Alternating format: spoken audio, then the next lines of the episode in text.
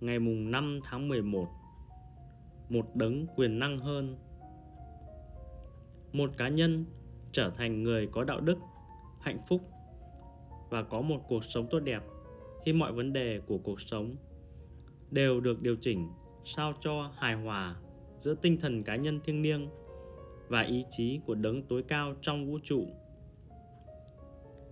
Lời của Chrysippus, trích những triết gia vĩ đại của Diogenes Laertius khi trải qua một chương trình cai nghiện bao gồm 12 bước. Người nghiện thường gặp khó khăn nhiều nhất ở bước 2, thừa nhận sự tồn tại của một đấng quyền năng hơn. Những người nghiện thường cố chống lại bước này. Lúc đầu, họ tuyên bố bản thân vô thần hoặc họ không thích tôn giáo hoặc họ không hiểu tại sao việc này lại quan trọng. Nhưng sau đó, họ nhận ra rằng những lời trên chỉ là cơn nghiện trong họ đang bao biện.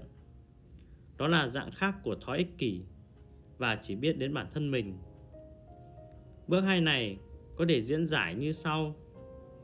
Chúng ta tin rằng một đấng quyền năng hơn chúng ta có thể giúp ta tỉnh trí trở lại.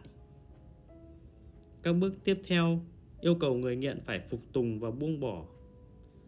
Bước thứ hai thực sự còn không liên quan đến Thượng Đế bằng những bước khác, mà nó tập trung vào việc sống hài hòa với vũ trụ và loại bỏ ý tưởng độc hại mà ta đang đứng ở chính trung tâm.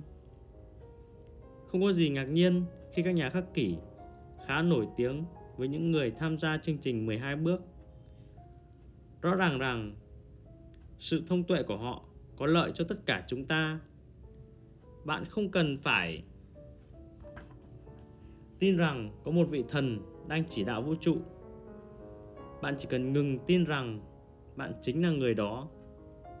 Ngay khi bạn có thể đồng điệu tinh thần của mình với ý tưởng này, cuộc sống của bạn sẽ trở nên dễ dàng và hạnh phúc hơn bởi bạn đã từ bỏ được chứng nghiện kinh khủng nhất trong tất cả thói nghiện kiểm soát.